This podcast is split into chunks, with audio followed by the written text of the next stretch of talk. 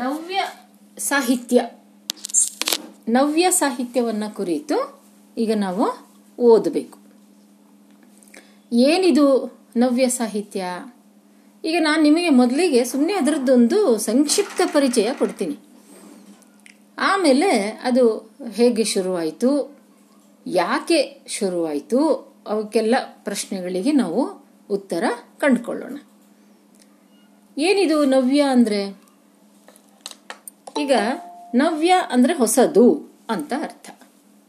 ನವ್ಯ ಅಂದರೆ ಹೊಸದು ಅಂತ ಅರ್ಥ. ನವೋದಯ ಅಂದರೆ? ಅಲ್ಲಿಯೂ ಕೂಡ ನವ ಅನ್ನುವ ಪದ ಬಳಕೆಯಾಗಿತ್ತು. ಹೌದಾ? ಅದರಿಂದ ಅಲ್ಲಿಯೂ ನವ ಅಂದರೆ ಹೊಸದೇ. ಹೊಸದರ ಉದಯ ಅಂತಲ್ಲೇ ಆಯಿತು. ಈಗ ಮತ್ತೆ ನವೋದಯ ಪೂರ್ವ, ನವೋದಯ ಪ್ರಗತಿಶೀಲ.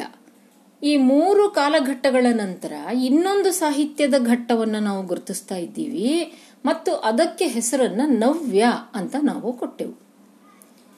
ಹಾಗಾದ್ರೆ ಇದು ಯಾವ ದೃಷ್ಟಿಯಿಂದ ಹೊಸದು? ನವ್ಯ ಅಂದ್ರೆ ಹೊಸದು ಅಂತ ನಾವು ಭಾವಿಸೋದಾದ್ರೆ ಯಾವ ದೃಷ್ಟಿಯಿಂದ ಇದು ಹೊಸದು?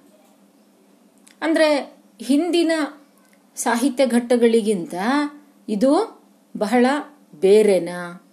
ಯಾವ ರೀತಿಯಿಂದ ಬೇರೆ? ಇಂತಹ ಅನೇಕ ಪ್ರಶ್ನೆಗಳು ನಮ್ಮ ಮನಸ್ಸಿನಲ್ಲಿ ಇಲ್ಲಿ ಹುಟ್ಟಿಕೊಳ್ತವೆ. ಈಗ ಒಂದೊಂದಾಗಿ ಆ ಪ್ರಶ್ನೆಗಳನ್ನು ಹಾಕ್ಕೊಂಡು ಅದಕ್ಕೆ ನಾವು ಉತ್ತರವನ್ನು ಕೊಟ್ಟುಕೊಳ್ತಾ ನವ್ಯ ಸಾಹಿತ್ಯ ಘಟ್ಟವನ್ನು ಪರಿಚಯ ಮಾಡಿಕೊಳ್ಳೋಣ. ನವೋದಯ ಪೂರ್ವ ಇರಬಹುದು, ನವೋದಯ ಇರಬಹುದು, ಅಥವಾ ಪ್ರಗತಿಶೀಲ. ಇವೇನು ಒಂದಕ್ಕಿಂತ ಒಂದು ಬಹಳ ಭಿನ್ನ ಅಲ್ಲ. ಅದರಲ್ಲೂ ವಿಶೇಷವಾಗಿ ನವೋದಯ ಪೂರ್ವ ಅನ್ನೋದು ನವೋದಯ ಸಾಹಿತ್ಯ ಘಟ್ಟದ ಒಂದು ಪೂರ್ವ ಸಿದ್ಧತೆ ಇದ್ದ ಹಾಗೆ ಅದು. ಹಾಗಾಗಿ ಅಲ್ಲಂತೂ ಸಮಸ್ಯೆಯೇ ಇಲ್ಲ. ನವೋದಯ ಪೂರ್ವದಲ್ಲಿ ಯಾವ ಮನೋಧರ್ಮ ಇತ್ತೋ ಅದು ನವೋದಯದಲ್ಲೂ ಹಾಗೆಯೇ ಮುಂದುವರಿದು ಬಂತು. ಇನ್ನೇನು ಪ್ರಗತಿಶೀಲಕ್ಕೆ ಬಂದಾಗ ಅಲ್ಲಿ ಮನೋಧರ್ಮದಲ್ಲಿ ಸ್ವಲ್ಪ ವ್ಯತ್ಯಾಸ ಆಗಿರೋದನ್ನ ನಾವು ಗುರುತಿಸಿದೆವು. ಅದಕ್ಕಿಂತಲೂ ಮೊದಲು ನವೋದಯ ಸಾಹಿತ್ಯ ಘಟ್ಟದಲ್ಲಿ ಸಾಹಿತಿಗಳ ಮನೋಧರ್ಮ ಹೇಗಿತ್ತು ಅಂದರೆ ಅವರು ಪ್ರಕೃತಿಯನ್ನು ಪ್ರೀತಿಸ್ತಾ ಇದ್ರು, ಜೀವನವನ್ನು ಪ್ರೀತಿಸ್ತಾ ಇದ್ರು, ಆಧ್ಯಾತ್ಮದಲ್ಲಿ ಆಸಕ್ತಿ ಇತ್ತು. ಹೀಗೆ ಜೀವನವನ್ನ ಅನೇಕ ದೃಷ್ಟಿಕೋನಗಳಿಂದ ನೋಡಿ ಅರ್ಥ ಮಾಡಿಕೊಂಡು ಅದನ್ನ ತಮ್ಮ ಸಾಹಿತ್ಯ ಕೃತಿಗಳಲ್ಲಿ ಅವರು ಬರೆದರು. ಆದರೆ ಪ್ರಗತಿಶೀಲಕ್ಕೆ ಬಂದಾಗ ಇಲ್ಲಿ ಏನಿದೆ? ಇಲ್ಲಿ ಸಮಾಜದಲ್ಲಿ ಸರ್ವ ಸಮಾನತೆ ತರಬೇಕು ಅನ್ನೋದು ಪ್ರಗತಿಶೀಲರ ಮುಖ್ಯ ಉದ್ದೇಶ. ಅದನ್ನ ಬಿಟ್ಟು ಆಚೆ ಈಚೆ ಅಲ್ಲಾಡೋದಿಲ್ಲ ಅವರು. ಸಮಾಜದಲ್ಲಿ ಅಸಮಾನತೆ ಇದೆ. ವರ್ಗ, ವರ್ಣ, ಆರ್ಥಿಕವಾಗಿ, ರಾಜಕೀಯವಾಗಿ, ಸಾಮಾಜಿಕವಾಗಿ ಅಸಮಾನತೆ ಇದೆ. ಈ ಅಸಮಾನತೆಯನ್ನು ಹೋಗಲಾಡಿಸಬೇಕು. ಇಲ್ಲಿ ದೌರ್ಜನ್ಯ ಇದೆ. ಇಲ್ಲಿ ಶೋಷಣೆ ಇದೆ. ಇದನ್ನ ಹೋಗಲಾಡಿಸಬೇಕು. ಈ ತಪ್ಪುಗಳನ್ನು ಎತ್ತಿ ತೋರಿಸಬೇಕು. ಇದು ಪ್ರಗತಿಶೀಲರ ಉದ್ದೇಶ ಆಗಿತ್ತು. ಅಂದ್ರೆ ಏಕಮಾತ್ರ ಉದ್ದೇಶ. ಅದನ್ನ ಬಿಟ್ಟು ಬೇರೆ ಏನೂ ಅಲ್ಲಿ ಬರುವುದಿಲ್ಲ. ಹಾಗಾಗಿ ಆ ಒಂದು ಮನೋಧರ್ಮ ಏನು? ಸಮಾಜದಲ್ಲಿ ಇರುವ ಅನೇಕ ಬಗೆಯ ಲೋಪ, ದೋಷ ಅನ್ಯಾಯ, ದೌರ್ಜನ್ಯ, ಇವುಗಳನ್ನು, ಇವುಗಳ ಬೇರೆ ಬೇರೆ ರೂಪಗಳನ್ನು ಸಣ್ಣ ಕಥೆಗಳಲ್ಲಿ ಕಾದಂಬರಿಗಳಲ್ಲಿ ಅವರು ನಮ್ಮೆದುರಿಗೆ ಇಟ್ಟರು ಸರಿ. ಆದ್ರೆ ಉಳಿದಂತೆ ನಾವು ನೋಡಿದ್ವಿ, ನಿನ್ನೆ ನಾನು ಹೇಳ್ತಾ ಇದ್ದೆ. ಪ್ರಗತಿಶೀಲರೂ ಕೂಡ ನವೋದಯದ ಸಾಹಿತಿಗಳಂತೆ ಅವರು ಜೀವನದಲ್ಲಿ ನಂಬಿಕೆಯನ್ನ ಇಟ್ಟವರು. ಜೀವನ ಬಹಳ ಮಹತ್ವಪೂರ್ಣವಾದದ್ದು, ಮೌಲ್ಯಯುತವಾದದ್ದು ಅಂತ ನಂಬಿದವರು. ಇಷ್ಟೇ ವ್ಯತ್ಯಾಸ. ನವೋದಯ ಸಾಹಿತಿಗಳ ಧೋರಣೆ ಬಹಳ ಮೃದುವಾದದ್ದಾಗಿತ್ತು. ಪ್ರಗತಿಶೀಲರ ಧೋರಣೆ ಕಠೋರವಾದದ್ದು. ಯಾಕಂದರೆ ಒಂದು ತಪ್ಪನ್ನ ಎತ್ತಿ ಹೇಳಬೇಕಾದ್ರೆ ಕಠೋರವಾಗಿ ಹೇಳಿದರೆ ಮಾತ್ರ ಅದು ಜನರ ಗಮನಕ್ಕೆ ಬರುತ್ತೆ. ನಾವು ಮೃದುವಾದ ಸ್ವರದಲ್ಲಿ ನೀನು ತಪ್ಪು ಮಾಡ್ತಾ ಇದೀಯಾ ಅಂತ ಯಾರಿಗಾದರೂ ಹೇಳಿದರೆ ಅದು ಅವರ ಗಮನಕ್ಕೆ ಬರದೇ ಹೋಗಬಹುದು. ಹಾಗಾಗಿ ಕೆಲವೊಮ್ಮೆ ನಮ್ಮ ಸಮಾಜದಲ್ಲಿ ಕಠೋರವಾದಂತಹ ಧೋರಣೆ ಬೇಕಾಗತ್ತೆ. ಹಾಗಾಗಿ ವ್ಯತ್ಯಾಸ ಏನು ನವೋದಯ ಸಾಹಿತಿಗಳು ಬಹಳ ಮೃದುವಾಗಿ ತಮ್ಮ ಪ್ರತಿಭಟನೆಯನ್ನ ವ್ಯಕ್ತಪಡಿಸಿದರು. ಪ್ರಗತಿಶೀಲರು, ಕಠೋರವಾದ ರೀತಿಯಲ್ಲಿ ಅದನ್ನ ಬೈದ್ರು, ಟೀಕಿಸಿದ್ರು, ವಿಡಂಬನೆ ಮಾಡಿದ್ರು. ಈಗ ನಾವು ನೋಡ್ತಾ ಇದ್ವಿ ಹತ್ತೊಂಬತ್ ನೂರ ನಲವತ್ತೈದರಿಂದ ಹತ್ತೊಂಬತ್ ನೂರ ಐವತ್ತೆರಡರವರೆಗೆ ಪ್ರಗತಿಶೀಲ ಸಾಹಿತ್ಯದ ಒಂದು ವಾತಾವರಣ ಇತ್ತು.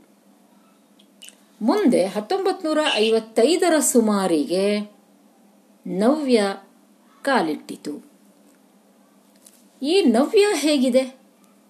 ಸರಿ, ಒಂದೊಂದಾಗಿ ಪರಿಚಯ ಮಾಡಿಕೊಳ್ಳೋಣ. ಇದು ಹೊಸತು, ಹೌದಾ? ನವ್ಯ ಅಂದ್ರೆ ಹೊಸತು. ಏನು ಹೊಸತು ಇಲ್ಲಿ? ಇಲ್ಲಿ ಹೇಳುವ ವಸ್ತು ಹೊಸತು. ಹೊಸತು ಅಂದ್ರೆ ಅದೇ ಮನುಷ್ಯ ಜೀವನದ ಬಗೆಗಿನ ಚರ್ಚೆಯೇ. ಬದುಕನ್ನ ಬಿಟ್ಟು ಸಾಹಿತ್ಯ ಖಂಡಿತ ಇಲ್ಲ. ಮನುಷ್ಯ ಬದುಕನ್ನೇ ಸಾಹಿತ್ಯ ಚರ್ಚೆ ಮಾಡ್ತದೆ. ಇದು ಹೇಗಿದ್ರೆ ಸರಿ, ಇದು ಹೇಗಿದೆ ಅಂತ ಚರ್ಚೆ ಮಾಡುತ್ತೆ.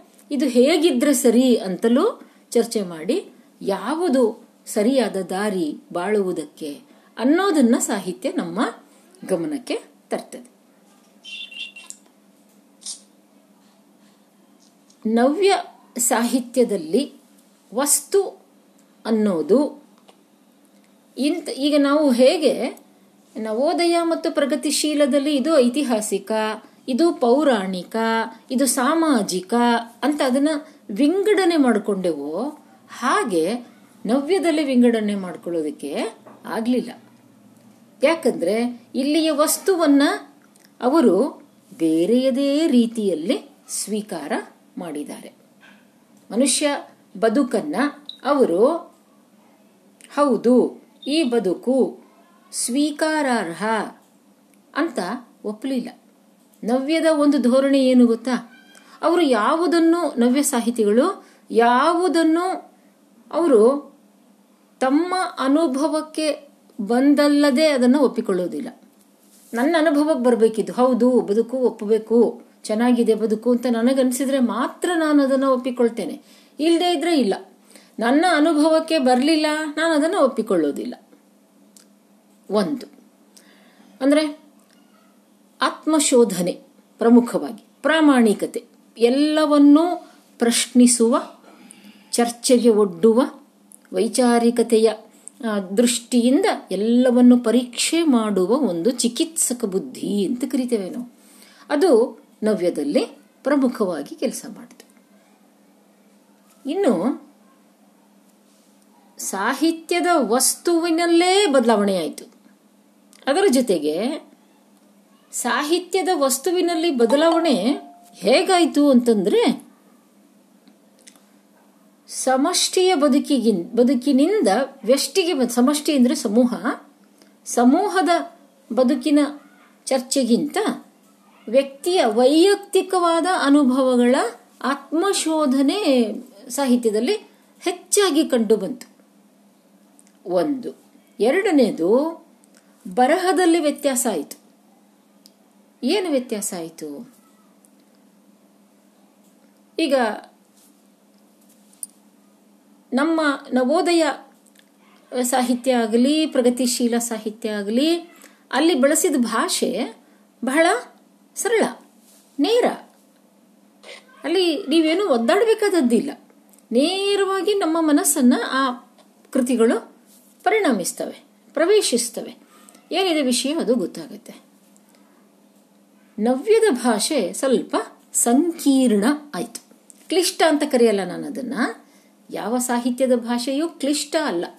ನಾವು ಸ್ವಲ್ಪ ಪ್ರಯತ್ನ ಪಟ್ಟರೆ ಅದರಲ್ಲಿ ನಾವು ಪ್ರವೇಶವನ್ನು ಪಡ್ಕೊಳ್ಬಹುದು. ಸಂಕೀರ್ಣ ಆಯಿತು. ಸಂಕೀರ್ಣ ಅಂದ್ರೆ ಯಾವ ರೀತಿಯಲ್ಲಿ? ಅನೇಕ ಸಂಕೇತಗಳನ್ನು ನವ್ಯ ಸಾಹಿತಿಗಳು ಬಳಸಿದರು. ಸಾಂಕೇತಿಕವಾಗಿ ಅವರು ಬರೆದರು. ಹಾಗಾಗಿ ಅವರು ಯಾವುದಕ್ಕೆ ಯಾವುದನ್ನ ಸಂಕೇತವಾಗಿ ಬಳಸ್ತಾ ಇದ್ದಾರೆ ಅನ್ನೋದನ್ನ ನಾವು ಚೆನ್ನಾಗಿ ಅರ್ಥ ಮಾಡಿಕೊಂಡ ಮೇಲೇನೆ ನಮಗದು ಅರ್ಥ ಆಗಬೇಕು. ಈಗ ಉದಾಹರಣೆಗೆ ಒಂದು ಸಣ್ಣ ಕಥೆಯಲ್ಲಿ ಒಂದು, ಈಗ ಕಥಾನಾಯಕನ ಎದುರು ಒಂದು ಹಾವು ಹರಿದು ಹೋಯಿತು ಅಂತ ಕತೆಗಾರ ಅಲ್ಲಿ ಬರೆದ್ರೆ, ನವ್ಯ ಕತೆಗಾರ ಆಗ ನಾವು ಅದನ್ನ ಹೆಂಗೆ ಅರ್ಥ ಮಾಡ್ಕೊಳ್ಬೇಕು ಅಂದ್ರೆ, ಓ, ಈ ಕಥಾನಾಯಕನಲ್ಲಿ ಕಾಮದ ಜಾಗೃತಿ ಆಗ್ತಾ ಇದೆ ಅಂತ. ಇಷ್ಟು ಸಾಂಕೇತಿಕ. ಮತ್ತು ಬೇರೆ ಪ್ರಸಿದ್ಧ ಕವಿಗಳ ಬರಹಗಾರರ ಉಲ್ಲೇಖವನ್ನು ಇವರು ಮಾಡ್ತಾ ಇದ್ರು ತಮ್ಮ ಕವಿತೆಗಳಲ್ಲಿ. ಛಂದಸ್ಸಿನ ದೃಷ್ಟಿಯಿಂದ ಛಂದಸ್ಸಿನ ದೃಷ್ಟಿಯಿಂದ ನೋಡಬೇಕು ಅಂತಂದ್ರೆ ಇಲ್ಲಿ ಬರೆದದ್ದು ಮುಕ್ತ ಛಂದಸ್ಸು. ಅಂದ್ರೆ ಹೀಗೆ ಇಷ್ಟು ಮಾತ್ರೆ, ಇಷ್ಟು ಲಯ, ಇಷ್ಟು ಗಣ ಅನ್ನುವಂತಹ ಒಂದು ಯಾವುದೇ ಬಿಗಿಕಟ್ಟು ಇಲ್ಲದ ಒಂದು ಮುಕ್ತ ಛಂದಸ್ಸು ನವ್ಯ ಕವನಗಳದ್ದು. ನಾವು ಅದನ್ನು ನೋಡಿದಾಗ ನಿಮಗೆ ನಾನು ಆಮೇಲೆ ಒಂದೊಂದೇ ಲಕ್ಷಣಗಳನ್ನು ಹೇಳುವಾಗ ಆ ಕವಿತೆಗಳನ್ನು ಓದಿ ತೋರಿಸ್ತೇನೆ. ಈ ಛಂದಸ್ಸಿನ ದೃಷ್ಟಿಯಿಂದಲೂ ಹೊಸತು.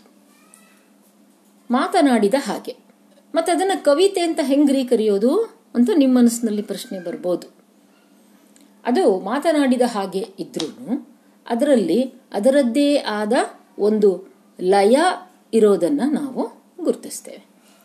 ಒಂದು ಲಯ ಇದೆ. ಅದು ಪೂರ್ತಿ ಗದ್ಯ, ಖಂಡಿತ ಅಲ್ಲ. ಅದು ಪದ್ಯವೇ. ಈಗ ವಚನಗಳನ್ನು ನಾವು ಓದಿಕೊಳ್ಳುವಾಗ ಅದು ಗದ್ಯ ಅಂತ ಅನಿಸಿದ್ರು ಅದು ಕೆಲವೊಂದು ಸಂದರ್ಭದಲ್ಲಿ ಅದು ನಮ್ಮನ್ನ ಒಂದು ಪದ್ಯದ ಹಾಗೆ ಅದು ನಮ್ಮನ್ನ ಆಕರ್ಷಿಸುತ್ತೆ. ಹಾಗೆ ನವ್ಯದ ಛಂದಸ್ಸು ಕೂಡ ಮುಕ್ತ ಛಂದಸ್ಸು. ಹೀಗೆ ಬರೆಯಲ್ಪಟ್ಟದ್ದು ನವ್ಯ ಸಾಹಿತ್ಯ. ಇದಕ್ಕಿಂತ ನಾವು ಪ್ರಮುಖವಾಗಿ ಗಮನಿಸಬೇಕಾದದ್ದು ಅಂತಂದ್ರೆ ನವ್ಯ ಸಾಹಿತ್ಯದಲ್ಲಿ ಒಂದು ಬಗೆಯ ವಿಷಾದ ಹೆಚ್ಚಾಗಿ ಕಾಣಿಸುತ್ತೆ. ನಾನು ಹೇಳಿದೆ, ಜೀವನವನ್ನ ಅವರು ಸ್ವೀಕರಿಸಿದವರಲ್ಲ. ಜೀವನ ತುಂಬಾ ಚೆನ್ನಾಗಿದೆ ಅಂತಲೂ ಅವ್ರು ಹೇಳೋದಿಲ್ಲ. ಜೀವನ ಬಹಳ ಕೆಟ್ಟ, ಕೆಟ್ಟದ್ದಾಗಿದೆ ಅಂತಲೂ ಅವ್ರು ಹೇಳೋದಿಲ್ಲ. ನನಗೇನು ಅನ್ಸುತ್ತೆ? ನನ್ನ ಅನುಭವದ ಪ್ರಕಾರ ನನ್ನ ಜೀವನ ಅಥವಾ ಮನುಷ್ಯ ಜೀವನ. ಇದು ಅವರ ನಿಲುವು. ಹಾಗಾಗಿ ವಿಷಾದ, ದುಃಖ, ಯಾತನೆ, ನೋವು, ನಿರಾಸೆ, ಹತಾಶೆ, ಈ ಇಂತಹ ಅನುಭವಗಳೇ ನವ್ಯ ಸಾಹಿತ್ಯದಲ್ಲಿ ಹೆಚ್ಚಾಗಿ ಕಂಡು ಬಂತು ಯಾಕೆ ಹೀಗಾಯ್ತು? ಅದರ ಕಾರಣ ಹುಡ್ಕೋಣ ನಾವು.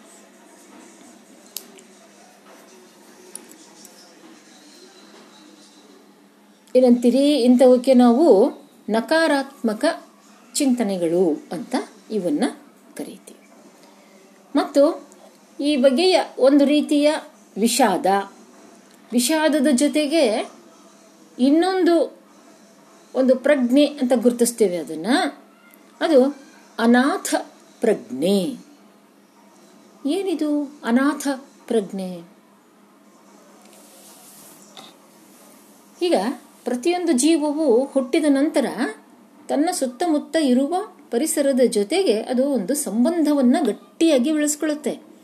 ಒಂದು ಮಗು ಅಪ್ಪ ಅನ್ನತ್ತೆ, ಅಮ್ಮ ಅನ್ನತ್ತೆ, ತಂದೆ, ತಾಯಿ, ಚಿಕ್ಕಪ್ಪ, ಚಿಕ್ಕಮ್ಮ, ಅಣ್ಣ, ಅಕ್ಕ, ತಮ್ಮ ಹೀಗೆ ಒಂದು ಬಗೆಯ ತಾನು ಎಲ್ಲರಿಗೂ ಸೇರಿದವನು, ಎಲ್ಲರೂ ತನಗೆ ಸೇರಿದವರು ಅನ್ನುವಂತಹ ಅದಕ್ಕೊಂದು ಸೆನ್ಸ್ ಆಫ್ ಬಿಲಾಂಗಿಂಗ್ನೆಸ್ ಅಂತ ಕರಿತೇವೆ ನಾವು. ಅಂದರೆ ಎಲ್ಲರಿಗೆ ಸೇರಿದ ಒಂದು ಬದುಕಿನ ಪ್ರಜ್ಞೆ ಅದು. ಇಲ್ಲಿ ನವ್ಯದಲ್ಲಿ ಅನಾಥ ಪ್ರಜ್ಞೆ ಬಂತು. ಒಂದು ಸಮುದಾಯಕ್ಕೆ ಸೇರಿದ ಪ್ರಜ್ಞೆ, ಇನ್ನೊಂದು ಒಂದು ಪರಂಪರೆಗೆ ಸೇರಿದ ಪ್ರಜ್ಞೆ ಅಥವಾ ಒಂದು ಸಂಸ್ಕೃತಿಗೆ ಸೇರಿದ ಪ್ರಜ್ಞೆ? ನವ್ಯ ಇದು ಯಾವುದನ್ನು ಒಪ್ಪಲಿಲ್ಲ. ನವೋದಯದವರು, ಹೌದು, ನಾವು ಭಾರತೀಯರು. ಭಾರತಾಂಬೆಯೇ ದೇವಿ ನಮಗೆ ಅನ್ನುವಂಥ ಭಾವನೆಗಳನ್ನು ಅವರು ಬಿತ್ತಿ ಬೆಳೆದರು. ಮತ್ತು, ಅದರ ಓದ್ ಆ ಕವನಗಳನ್ನು ಓದುವ ಪ್ರತಿಯೊಬ್ಬನಿಗೂ ಕೂಡ ಅಂತಹದೇ ಒಂದು ಭಾವನೆ ಬರುತ್ತೆ. ಆದರೆ ಇಲ್ಲಿ ಅದೆಲ್ಲ ಇಲ್ಲ. ಇಲ್ಲಿ, ಅಲ್ಲ, ಇಲ್ಲಿ ದೇಶಪ್ರೇಮ ಇಲ್ಲ ಅಂತ ನಾನು ಹೇಳೋದಿಲ್ಲ. ಇಲ್ಲಿ ಪ್ರತಿಯೊಂದನ್ನು ಪ್ರತಿಯೊಂದು ಅನುಭವವನ್ನು ಅದನ್ನು ಶೋಧಿಸಿ ಅದು ಪ್ರಾಮಾಣಿಕ ಹೌದೋ ಅಲ್ವೋ ಅಂತ ಪರೀಕ್ಷಿಸುವ ಒಂದು ಪ್ರಜ್ಞೆ ಇಲ್ಲಿ ಕಂಡು ಬರುತ್ತೆ.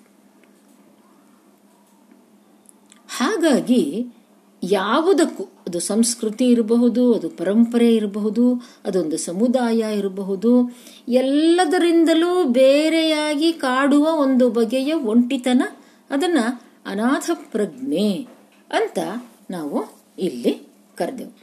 ಅಂಥ ಒಂದು ಅನಾಥ ಪ್ರಜ್ಞೆ, ವಿಷಾದ, ದುಃಖ, ಇದು ನವ್ಯ ಸಾಹಿತ್ಯದಲ್ಲಿ ಪ್ರಮುಖವಾಗಿ ಕಂಡು ಬಂತು.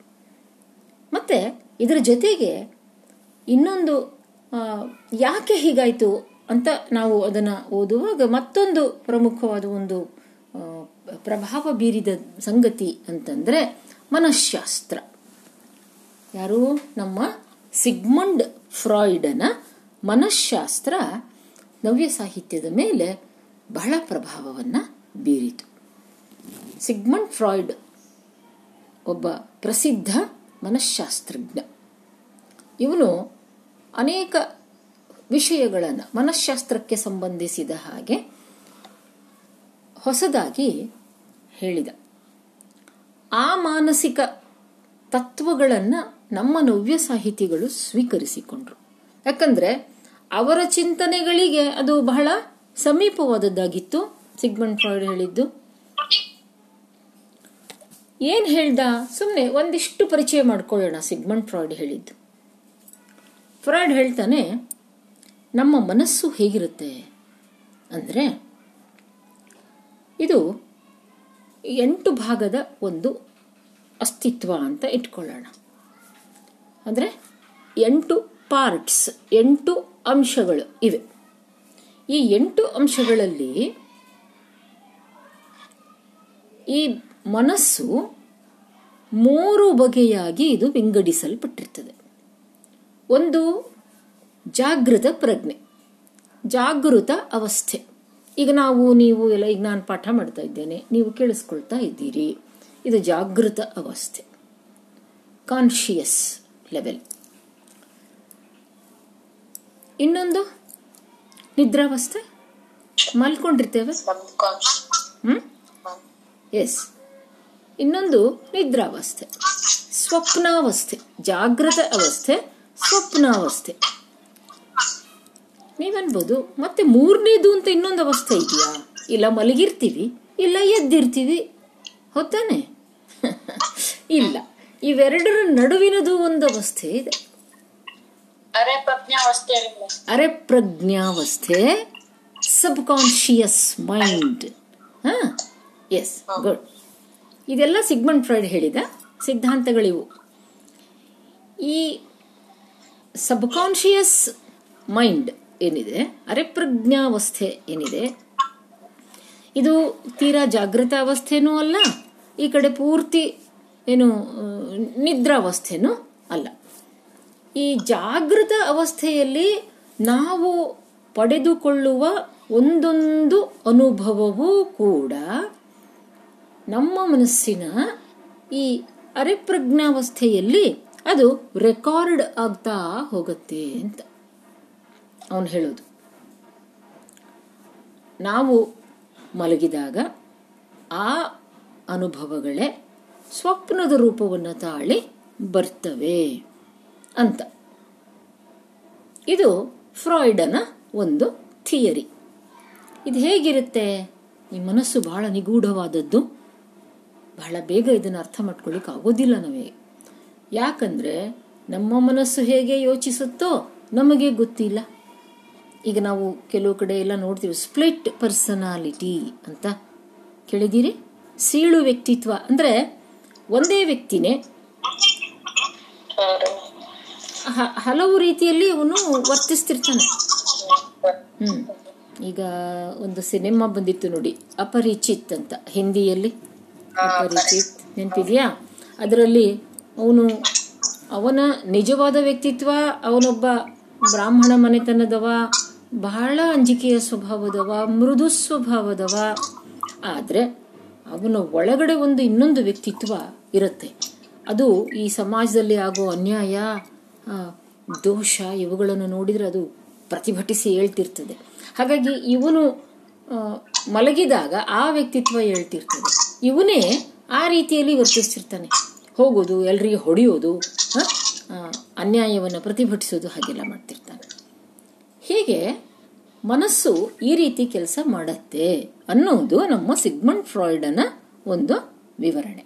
ಇನ್ನೂ ಬಹಳಷ್ಟಿವೆ. ನೋಡೋಣ ಅದನ್ನು ನಮ್ಮ ಸಾಹಿತ್ಯದಲ್ಲಿ ಹೇಗೆ ಹೇಗೆ ಅದರದ್ದು ರೆಫರೆನ್ಸ್ ಬರುತ್ತೆ. ಹಾಗೆ ಅದನ್ನು ನಾವು ಅಭ್ಯಾಸ ಮಾಡೋಣ. ನವ್ಯದ ಮೇಲೆ ಮನಃಶಾಸ್ತ್ರದ ಪ್ರಭಾವ ಹೆಚ್ಚಾಯಿತು. ಅನೇಕ ಕವಿತೆಗಳಲ್ಲಿ, ಅದರಲ್ಲೂ ವಿಶೇಷವಾಗಿ ಗೋಪಾಲಕೃಷ್ಣ ಅಡಿಗರ ಕವಿತೆಗಳಲ್ಲಿ ಇದನ್ನು ನಾವು ಪ್ರಮುಖವಾಗಿ ಗುರುತಿಸ್ತೇವೆ. ನಿಮಗೆ ನಾಲ್ಕನೇ ಘಟಕದಲ್ಲಿ ಈ ಶತಮಾನದ ಕವಿತೆಗಳು ಅಂತ ನೀವು ಓದಬೇಕು. ಅದರಲ್ಲಿ ಅಡಿಗರ ಎರಡು ಮೂರು ಪ್ರಸಿದ್ಧವಾದ ಕವಿತೆಗಳಿವೆ. ಅದಕ್ಕೆ ನಮಗೆ ಸುಮಾರು ಏನಿಲ್ಲ ಅಂದ್ರೂ ಒಂದು ಐದಾರು ಕ್ಲಾಸುಗಳು ಬೇಕು. ಟಫ್ ಅಂತಲ್ಲ ನಾನು ಹೇಳೋದು, ವಿವರವಾಗಿ ಅದನ್ನ ಅರ್ಥ ಮಾಡ್ಕೋಬೇಕು. ಭೂತ, ವರ್ಧಮಾನ, ಇಂತಹ ಭೂಮಿ ಗೀತ, ಇಂತಹ ಕವಿತೆಗಳು ಬಹಳ ಪ್ರಸಿದ್ಧಿಯನ್ನು ಪಡೆದು ಅಡಿಗರು ಬರೆದದ್ದು. ಇರಲಿ. ಆದರೆ ನೀವು ಅದನ್ನು ಒಂದು ಸಲಕ್ಕೆ ಓದಿದ್ರೆ ಕುವೆಂಪು ಅವರ ಒಂದು ಪ್ರಕೃತಿ ಗೀತೆಯನ್ನು ಓದೋದಕ್ಕೂ, ಅಡಿಗರ ಭೂಮಿ ಗೀತ ಓದೋದಕ್ಕೂ ಬಹಳ ವ್ಯತ್ಯಾಸ ಇದೆ. ಕುವೆಂಪು ಅವರು ಹೇಳಿದ್ದು ಅರ್ಥ ಆಗುತ್ತೆ. ಆನಂದಮಯ, ಈ ಜಗ ಹೃದಯ.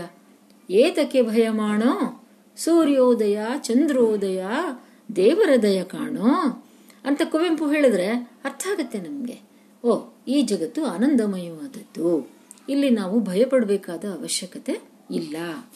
ಇಲ್ಲಿ ಸೂರ್ಯೋದಯ, ಚಂದ್ರೋದಯ, ಇದೆಲ್ಲ ನಡೀತಾ ಇದೆ. ಇದೆಲ್ಲ ದೇವರ ದಯೆಯಿಂದ ಆಗ್ತಾ ಇದೆ. ಆದ್ದರಿಂದ ನಾವು ಸಂತೋಷ ಪಡಬೇಕು, ಆನಂದ ಪಡಬೇಕು ಅಂತ. ಆದರೆ ಅದೇ ಭೂಮಿ ಗೀತದ ಕೆಲವು ಸಾಲುಗಳನ್ನು ನೀವು ಓದಿದರೆ ದಂಗು ಬಡಿಯುವಂತಾಗುತ್ತೆ. ಏನು ಹೇಳ್ತಾ ಇದ್ದಾರೆ? ಯಾಕೆ ಹೇಳ್ತಾ ಇದ್ದಾರೆ? ಉದ್ದೇಶ ಏನು? ಅದನ್ನು ಕೆದರಿ ಕೆದರಿ ನಾವು ಹುಡುಕಬೇಕಾಗತ್ತೆ ಅರ್ಥವನ್ನು. ಅದರಿಂದ ಎಷ್ಟೋ ಸಲ ಏನಾಯಿತು? ನವ್ಯ, ನವ್ಯತೆ ಸಾಹಿತ್ಯದಲ್ಲಿ ಕಾಣಿಸ್ಕೊಂತು, ಚಿತ್ರಕಲೆಯಲ್ಲಿ ಕಾಣಿಸ್ಕೊಂತು, ಎಲ್ಲ ಕಡೆ ಬಂತದು. ಹಾಗಾಗಿ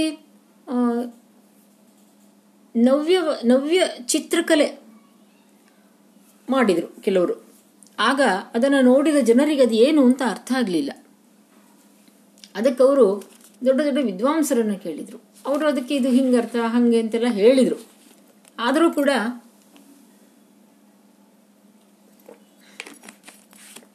ಕೊನೆಯಲ್ಲಿ ಒಬ್ಬರು ತಮಾಷೆಗೆ ಹೇಳಿದ್ರಂತೆ ಯಾವುದು ಸರಿಯಾಗಿ ಅರ್ಥ ಆಗೋದಿಲ್ವೋ ಅದೇ ನವ್ಯಕಲೆ ಅಂತ.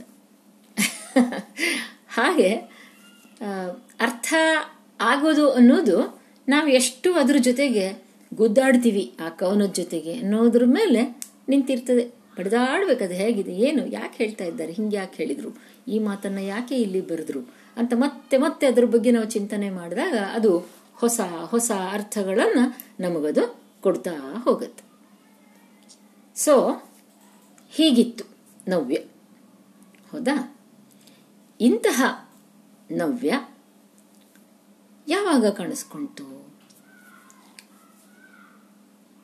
ಹತ್ತೊಂಬತ್ನೂರ ಐವತ್ತೈದರಲ್ಲಿ ಇದು ಕಾಣಿಸ್ಕೊಂತು. ಈಗ ನಾವು, ಈಗ ನಾನು ನಿಮಗೆ, ಇದು ಬರೀ ಕೇವಲ ಏನು ನವ್ಯ ಅಂದ್ರೆ ಅನ್ನೋದು ನಿಮಗೆ ಸ್ವಲ್ಪ ಗೊತ್ತಾಗ್ಲಿ ಅನ್ನೋ ದೃಷ್ಟಿಯಿಂದ ಪರಿಚಯಾತ್ಮಕವಾಗಿ ಹೇಳಿದ್ದೀನಿ.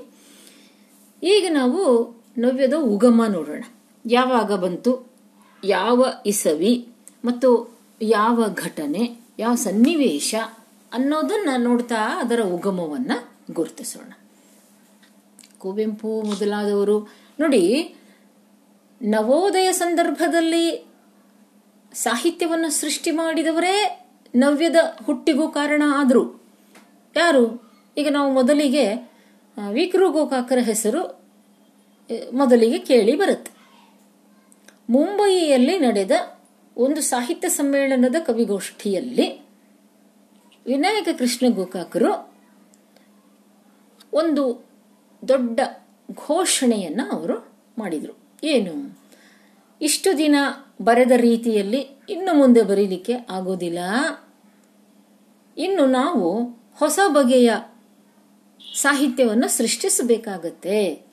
ನವ್ಯ ಸಾಹಿತ್ಯವನ್ನು ಸೃಷ್ಟಿಸ, ಅದಕ್ಕೆ ನವ್ಯ ಅನ್ನೋ ಹೆಸರನ್ನು ಕೊಟ್ಟದ್ದು ವಿನಾಯಕ. ಆದರೆ ಸ್ವತಃ ವಿನಾಯಕರು ನವೋದಯ ರೀತಿಯ ಸಮೃದ್ಧವಾದ ಸಾಹಿತ್ಯವನ್ನು ಸೃಷ್ಟಿಸಿದವರು. ಇನ್ನು ಗೋಪಾಲಕೃಷ್ಣ ಅಡಿಗರು. ಇವರನ್ನು ನಾವು ನವ್ಯ ಕಾವ್ಯ ಯುಗದ ಪ್ರವರ್ತಕ ಅಂತ ಕರಿತೇವೆ. ಹೊಸ ಯುಗದ ಪ್ರವರ್ತಕ ಕವಿ ಅಂತ ಅಡಿಗರನ್ನ ಕರಿತೀವಿ. ಬಹಳ ಪ್ರಮುಖರಾದ ಅಡಿ ಕವಿ. ಮತ್ತು ಅವರನ್ನು ಕುರಿತು ಇನ್ನೊಂದು ಮಾತು ಇದೆ. ಹೊಸ ಜನಾಂಗದ ಕಣ್ಣು ತೆರೆಸಿದ ಕವಿ ಅಂತಲೂ ಅವರನ್ನು ನಾವು ಕರಿತೀವಿ. ಅಡಿಗರು ಕೂಡ ಪ್ರಾರಂಭದಲ್ಲಿ ನವೋದಯ ಮನೋಧರ್ಮದ ಎಷ್ಟೋ ಕವಿತೆಗಳನ್ನು ಅವರು ಬರೆದ್ರು. ಕಟ್ಟುವೆವು ನಾವು ಹೊಸ ನಾಡೊಂದನು, ರಸದ ಬೀಡೊಂದನು.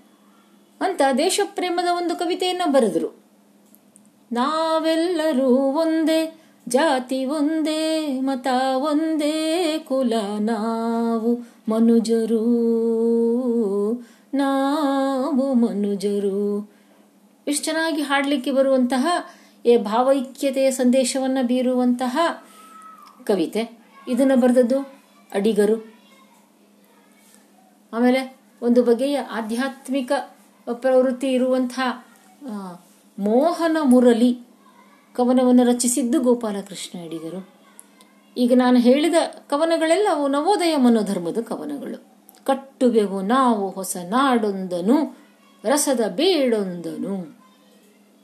ಈ ನಾಡನ್ನು ನಾವು ಹೇಗೆ ಕಟ್ಟ ಕೊಟ್ಟಿ ಕೆಡಹುವೆವು ಹಳೆಯ ಗೋಡೆಗಳನ್ನು?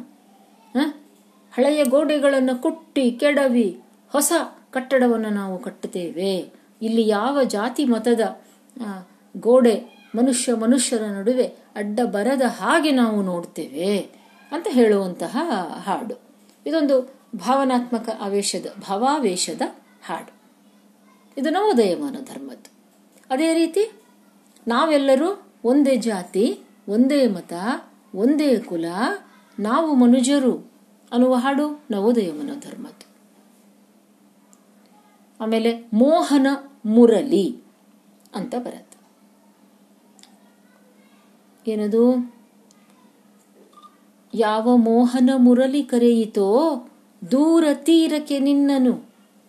ಯಾವ ಬೃಂದಾವನವು ಸೆಳೆಯಿತೋ ನಿನ್ನ ಮಣ್ಣಿನ ಕಣ್ಣನು. ಬಹಳ ಚೆನ್ನಾಗಿದೆ ಈ ಹಾಡು. ಇದರ ಅರ್ಥ, ಇದು ನಿಮ್ಮ ಪಠ್ಯದಲ್ಲಿದ್ದರೆ ಆಗ ನಾನು ಅದನ್ನು ಇನ್ನೂ ವಿವರವಾಗಿ ಅಲ್ಲಿ ವಿವರಿಸ್ತೇನೆ. ಲೌಕಿಕವಾದಂತಹ ಪ್ರೀತಿ, ಪ್ರೇಮ, ವೈಭೋಗಗಳಲ್ಲಿ ಆಸಕ್ತನಾಗಿದ್ದಂತಹ ವ್ಯಕ್ತಿಗೆ ಇದ್ದಕ್ಕಿದ್ದಂತೆ ಆಧ್ಯಾತ್ಮದ ಕಡೆಗೆ ಅವನಿಗೆ ಮನಸ್ಸು ಸೆಳೆದು ಬಿಡುತ್ತೆ. ಆ ಆಧ್ಯಾತ್ಮದ ಸೆಳೆತವನ್ನು ಕೃಷ್ಣನ ಮುರಳಿಯ ಗಾನ ಅವನನ್ನ ಸೆಳಿತು. ಹೇಗೆ? ಕೃಷ್ಣನ ಕೊಳಲಿನ ನಾದ ಗೋಪಿಯರನ್ನು ಸೆಳೆದು ಬಿಡ್ತಿತ್ತು. ಮನೆಯಲ್ಲಿದ್ದ ಬದ್ದ ಕೆಲಸವನ್ನೆಲ್ಲ ಹೇಗೋ ಮಾಡಿ ಎಲ್ಲ ಉಲ್ಟಾ ಪಲ್ಟಾ ಮಾಡಿ ಓಡೋಗ್ತಿದ್ರಂತೆ ಅವರು ಹ್ಮ್? ಮಗುವನ್ನ ತೊಟ್ಟಿಲಲ್ಲಿದ್ದ ಮಗುವನ್ನ ತಂದು ಹಸುವಿನ ಹತ್ರ ಇಟ್ಟು ಕರುವನ್ನ ಒಯ್ದು ತೊಟ್ಲಲ್ಲಿ ಮಲಗಿಸಿ ಓಡೋಗ್ತಿದ್ರಂತೆ. ಕೃಷ್ಣನ ಕೊಳಲಿನ ನಾದ ಕೇಳಿದ್ರೆ. ಹ್ಮ್? ಕಣ್ಣಿಗೆ ಹಚ್ಕೊಳ್ಬೇಕಾದ ಕಾಡಿಗೆಯನ್ನ ತುಟಿಗೆ ಸವರಿಕೊಳ್ತಿದ್ರಂತೆ. ಹೀಗೆ ಅವರು ಏನಂತ ಹೇಳೋದಕ್ಕೆ ನಾವು ಪರವಶರಾಗಿ ಬಿಡ್ತಿದ್ರು ಅಂತ.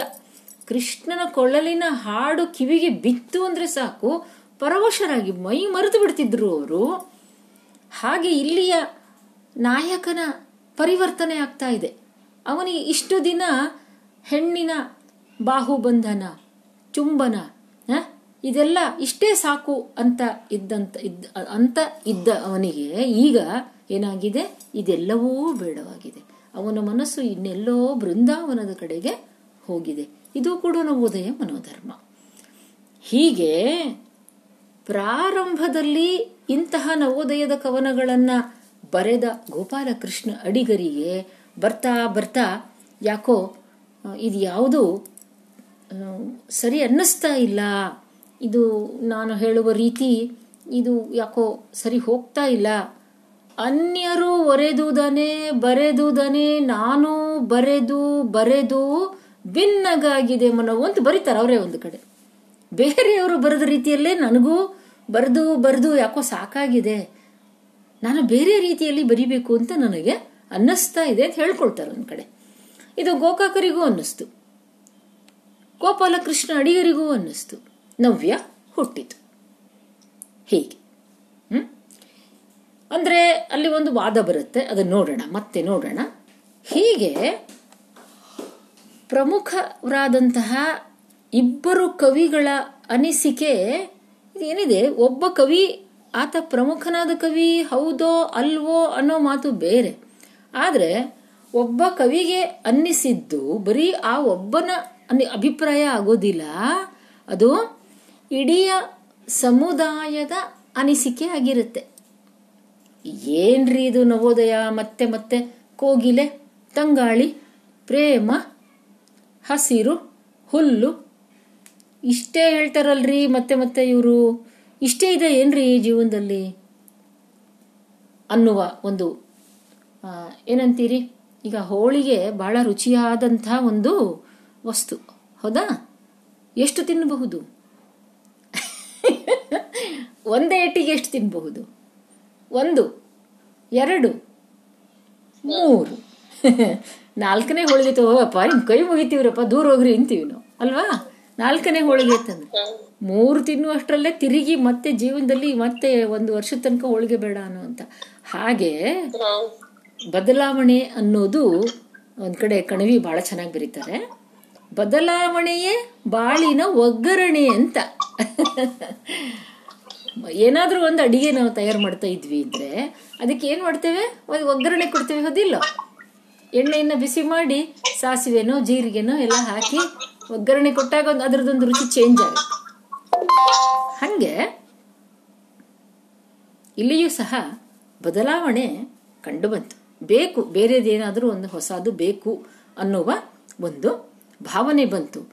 ಯಾಕೆ ಬೇರೆದು ಬೇಕು ಅನ್ನಿಸ್ತು? ಯಾಕಂದ್ರೆ ಕಾಲಮಾನ, ಸಂದರ್ಭ, ಸನ್ನಿವೇಶ ಬದಲಾಯಿತು. ಸನ್ನಿವೇಶ ಹೇಗೆ ಬದಲಾಯಿತು? ನೋಡಿ ಹತ್ತೊಂಬತ್ ನೂರ ಐವತ್ತೈದು ಅಂದ್ರೆ ಅಷ್ಟೊತ್ತಿಗೆ ಸ್ವಾತಂತ್ರ್ಯ ಸಿಕ್ಕಿತ್ತು ನಮಗೆ. ಹೌದಾ? ಸ್ವಾತಂತ್ರ್ಯ ಸಿಕ್ಕು ಒಂದು ಐದಾರು ವರ್ಷ ಕಳೆದಿತ್ತು. ಈ ಸಂದರ್ಭದಲ್ಲಿ ಏನಾಯ್ತು? ಸ್ವಾತಂತ್ರ್ಯ ಸಿಗೋವರೆಗೂ ಎಲ್ಲ ಭಾರತೀಯರ ಮನಸ್ಸು ಕನ್ನಡಿಗರಷ್ಟೇ ಅಲ್ಲ, ಎಲ್ಲ ಭಾರತೀಯರ ಮನಸ್ಸೂ ಕೂಡ, ಓ, ಆಯ್ತಪ್ಪ, ಇನ್ನು ಸ್ವಾತಂತ್ರ್ಯ ಸಿಗುತ್ತೆ. ಬ್ರಿಟಿಷರು ಭಾರತ ಬಿಟ್ಟು ಹೋಗ್ತಾರೆ, ನಮ್ಮನ್ನ ನಾವೇ ಆಳಿಕೊಳ್ತೀವಿ. ಆಗ ನಮ್ಮನ್ನ ಕಾಡುವ ಎಲ್ಲ ಸಮಸ್ಯೆಗಳಿಗೂ ಪರಿಹಾರ ಸಿಗುತ್ತೆ ಅಂತ ನಾವು ಆಸೆ ಪಟ್ಟೆವು. ಆದದ್ದೇನು? ಆಯ್ತಾ ಹಾಗೆ? ಹಾಗಾಗ್ಲಿಲ್ಲ. ಅದೇ ದುರ್ದೈವ. ಅನೇಕ ಸಮಸ್ಯೆಗಳು ನಮ್ಮೆದುರಿಗೆ ಧುತ್ ಅಂತ ಬಂದು ನಿಂತು. ನೋಡ್ ನೋಡೋದ್ರಲ್ಲಿ ಹೀಗೆ ಸ್ವಾತಂತ್ರ್ಯ ಸಿಕ್ಕಿತು, ಹಾಗೆ ಪಾಕಿಸ್ತಾನ ಬೇರೆ ಆಯಿತು. ಪಾಕಿಸ್ತಾನದಿಂದ ಕಿರುಕುಳ ಶುರುವಾಯಿತು. ಯುದ್ಧಗಳು ಆದವು ನಿರಾಶ್ರಿತರು ಬಂದರು. ಅವರನ್ನು ನೋಡ್ಕೊಳ್ಳೋ ಸಮಸ್ಯೆ, ಆಡಳಿತದ ಸಮಸ್ಯೆ. ಒಂದು ಸಂಸ್ಥಾನವನ್ನು ತೃಪ್ತಿಪಡಿಸಿ ನೋಡೋದ್ರಲ್ಲಿ ಇನ್ನೊಂದು ಸಂಸ್ಥಾನ ಭುಗಿಲೇಳ್ತಕ್ಕಂಥದ್ದು. ಯೂನಿಯನ್ ಮಾಡಬೇಕಾದಂಥ ಒಂದು ಸಂದರ್ಭ.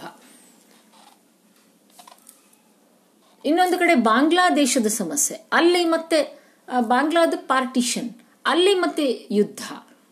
ಒಂದಾದ ಮೇಲೊಂದು ಸ್ವತಂತ್ರ ಭಾರತ ಅನೇಕ ಸಮಸ್ಯೆಗಳನ್ನು ಅದು ಎದುರಿಸ್ತಾ ಹೋಯಿತು. ಇದೇ ಸಂದರ್ಭದಲ್ಲೇನೆ ಏನಾಯಿತು? ಒಂದು ಕಡೆಯಿಂದ ಅನೇಕ ಹೊರಗಿನ ಸಮಸ್ಯೆಗಳು, ಇನ್ನೊಂದು ಕಡೆಯಿಂದ ಒಳಗಿನಿಂದ ಸಮಸ್ಯೆಗಳು ಬರಲಿಕ್ಕೆ ಶುರುವಾಯಿತು. ಹೇಗೆ? ನಿರಾಶ್ರಿತರು. ಪಾಕಿಸ್ತಾನದಿಂದಲೂ ಬಂದರು. ಬಾಂಗ್ಲಾದಿಂದಲೂ ಬಂದರು. ಪಾಕಿಸ್ತಾನದಿಂದ ಬಂದ ನಿರಾಶ್ರಿತರು. ಅವರಲ್ಲಿ ಹಿಂದೂ, ಮುಸ್ಲಿಂ ಅನ್ನುವ ಒಂದು ಮತಧರ್ಮ ಭೇದ ಶುರುವಾಯಿತು. ಹಿಂದೂಗಳು ಮುಸ್ಲಿಮರನ್ನ ಕೊಂದರು. ಮುಸ್ಲಿಮರು ಹಿಂದೂಗಳನ್ನು ಕೊಂದರು. ನಾವೆಲ್ಲರೂ ಒಂದೇ ಜಾತಿ, ಒಂದೇ ಮತ ಅಂತ ಹಾಡಿಕೊಂಡ ನಾವು ಒಬ್ಬರನ್ನು ಕಂಡ್ರೆ ಒಬ್ಬರು ಕಡದಾಗ್ಲಿಕ್ಕೆ ಶುರು ಮಾಡಿದೆವು. ಮನುಷ್ಯನೊಳಗಿನ ವಿಕೃತಿ, ಭೀಕರ ಸ್ವರೂಪಗಳು ಹೊರಗಡೆ ಕಾಣಿಸ್ಕೊಂಡ್ಬಿಟ್ಟು ಎಲ್ಲ ಕಡೆಗೆ, ಜಾತಿ ಮತ ಧರ್ಮದ ಹೆಸರಲ್ಲಿ. ಮತ್ತು ರಾಜಕಾರಣಿಗಳ ವರ್ತನೆ ಬದಲಾಗಲಿಕ್ಕೆ ಹತ್ತಿತು. ಏನಾಯ್ತು? ಯಾರ್ಯಾರು ಸ್ವಾತಂತ್ರ್ಯದ ಹೋರಾಟದಲ್ಲಿ ಭಾಗವಹಿಸಿದ್ರೋ ಅವರಿಗೆಲ್ಲ ಒಂದು ವೇತನವನ್ನ ಕೊಡಬೇಕು ಅಂತ ಸರ್ಕಾರ ತೀರ್ಮಾನ ಮಾಡಿದ್ರೆ ಭಾಗವಹಿಸಿದವರು, ಬಿಟ್ಟವರು, ಎಲ್ಲರೂ ನಕಲಿ ಪ್ರಮಾಣ ಪತ್ರ ಮಾಡೋದು, ಭ್ರಷ್ಟಾಚಾರ, ಮೋಸ, ವಂಚನೆ, ಎಲ್ಲವೂ ಪ್ರಾರಂಭ ಆಗ್ಬಿಡ್ತು. ಒಮ್ಮೆಲೆ ಮನುಷ್ಯನಲ್ಲಿ ಅಡಗಿದ್ದಂಥ ಈ ಎಲ್ಲ ನಕಾರಾತ್ಮಕ ನೆಗೆಟಿವ್ ವ್ಯಾಲ್ಯೂಸ್ ಮೌಲ್ಯಗಳು ಎಲ್ಲ ಹೊರಗಡೆ ಚಿಮ್ಮಿ ಹರಿದವು ಹಾಗಾಗಿ ಆ ಸಂದರ್ಭದಿಂದ, ಅಂತ ಸಂದರ್ಭದಲ್ಲಿ ಒಬ್ಬ ಒಬ್ಬ ಲೇಖಕ ಅಥವಾ ಒಬ್ಬ ಒಬ್ಬ ಕವಿ ಅವನ ಮನಸ್ಸು ಬಹಳ ತೀವ್ರ ಸಂವೇದನಾ ಶಕ್ತಿಯನ್ನು ಅದು ಉಳ್ಳದ್ದಾಗಿರತ್ತೆ. ಅವನಿಗೆ ಇಂಥದ್ದನ್ನೆಲ್ಲ ಸಹಿಸಲಿಕ್ಕೆ ಆಗೋದಿಲ್ಲ. ನಾವು ಸಾಮಾನ್ಯ ಜನ, ನಾವು ಒಂದು ಕಡೆ ಬರೀತಾರೆ, ಅಡಿಗರು ತುಂಬ ಚೆನ್ನಾಗಿ ಬರೀತಾರೆ. ಸಾಮಾನ್ಯ ಜನರಲ್ಲಿ ಒಂದು ಹೆಂಗ್ ಬಂದ್ಬಿಡುತ್ತೆ ಪ್ರವೃತ್ತಿ ಅಂದ್ರೆ ಏನಾದ್ರೂ ಅದನ್ನ ಸಹಿಸ್ಕೊಂಡು ಮುಂದೆ ಹೋಗುವ ಒಂದು ಪ್ರವೃತ್ತಿ ಇರುತ್ತೆ. ಆದ್ರೆ ತೀವ್ರ ಸಂವೇದನೆ ಇರೋನಿಗೆ ತುಂಬಾ ದುಃಖ ಆಗುತ್ತೆ. ಅವನು ಎಲ್ಲರ ಮೇಲೆ ನಂಬಿಕೆ ಹೋಗ್ಬಿಡುತ್ತೆ. ಯಾರನ್ನ ಮಾತನಾಡಿಸಿದ್ರು ಕಷ್ಟ ಒಬ್ಬರನ್ನ ಮಾತಾಡಿಸಿದ್ರೆ ಕಷ್ಟ ಒಬ್ಬರನ್ನ ಬಿಟ್ರೆ ಕಷ್ಟ. ಯಾರನ್ನ ಹೇಗೆ ನಂಬುದು, ಯಾರು ಹಿಂದಿನಿಂದ ಚೂರಿ ಹಾಕ್ತಾರೋ ಹ್ಯಾಂಗ್ ಹೇಳೋದು? ಪರಸ್ಪರ ಮನುಷ್ಯರ ಮೇಲಿನ ನಂಬಿಕೆ ಹೊರಟೋಯ್ತು, ವಿಶ್ವಾಸ ಹೊರಟೋಯ್ತು, ಪ್ರೀತಿ ಪ್ರೇಮ ಹೊರಟೋಯ್ತು. ಅಂತ ಸಂದರ್ಭದಲ್ಲಿ ಕವಿ ಒಬ್ಬಂಟಿಗನಾದ ಹಾಗಾಗಿ ಅವನಿಗೆ ಅನಾಥ ಪ್ರಜ್ಞೆ ಕಾಡಿತು. ಅನಾಥ ಪ್ರಜ್ಞೆ ಹಾಗಾಗಿ ನವ್ಯ ಸಾಹಿತ್ಯದ ಪ್ರಮುಖ ಲಕ್ಷಣ ಆಯಿತು. ಇದು ನಾಡಿನ ಒಂದು ಸಂದರ್ಭ, ಸನ್ನಿವೇಶ. ಇದರ ಜೊತೆಗೆ ವಿಶ್ವದಲ್ಲೇ ಆದಂಥ ಮತ್ತೊಂದು ಮಹತ್ವದ ಘಟನೆಯೂ ಇದಕ್ಕೆ ಸೇರ್ಕೊಂತು ಅದು ಯಾವುದು? ಅದು ಪ್ರಪಂಚದ ಎರಡನೇ ಮಹಾಯುದ್ಧ. ಪ್ರಪಂಚದ ಎರಡನೇ ಮಹಾಯುದ್ಧ ಆದಮೇಲೆ ಯುರೋಪ್ ಮತ್ತು ಇತರ ವಿದೇಶಿ ರಾಷ್ಟ್ರಗಳು ಕೂಡ ಇಂತಹದೇ ಸಮಸ್ಯೆಯನ್ನು ಅವು ಅನುಭವಿಸಿದವು. ಮಹಾಯುದ್ಧ ಆಯಿತು. ಜನ ಉದ್ಯೋಗವನ್ನು ಕಳ್ಕೊಂಡ್ರು. ಆರ್ಥಿಕ ಬೆಂಬಲವನ್ನು ಕಳ್ಕೊಂಡ್ರು. ಹೇಗೆ ಬದುಕಬೇಕು ಅಂತ ಅಲ್ಲಿ ಯಾವುದೇ ನೀತಿ, ನಿಯಮ ಉಳಿಯಲಿಲ್ಲ. ಬದುಕಬೇಕು ಅನ್ನೋದಷ್ಟೇ ಮಹತ್ವ ಆಯಿತು. ಇನ್ನೊಬ್ಬರನ್ನ ಕೊಂದಾದರೂ ಬದುಕು ಅಂತಾಗೋಯ್ತು. ಆಗಲೂ ಮೌಲ್ಯಗಳೆಲ್ಲ ಅಪಮೌಲ್ಯಗಳಾಗಿ ಬಿಟ್ಟು ಎಲ್ಲ ಕೆಟ್ಟು ಹೋಯ್ತು ವ್ಯವಸ್ಥೆ. ಅಂಥ ಸಂದರ್ಭದಲ್ಲೇ ಪಾಶ್ಚಾತ್ಯ ರಾಷ್ಟ್ರಗಳಲ್ಲಿ, ಪಾಶ್ಚಾತ್ಯ ಸಾಹಿತ್ಯದಲ್ಲಿ ನವ್ಯ ಸಾಹಿತ್ಯ ಹುಟ್ಟಿತ್ತು.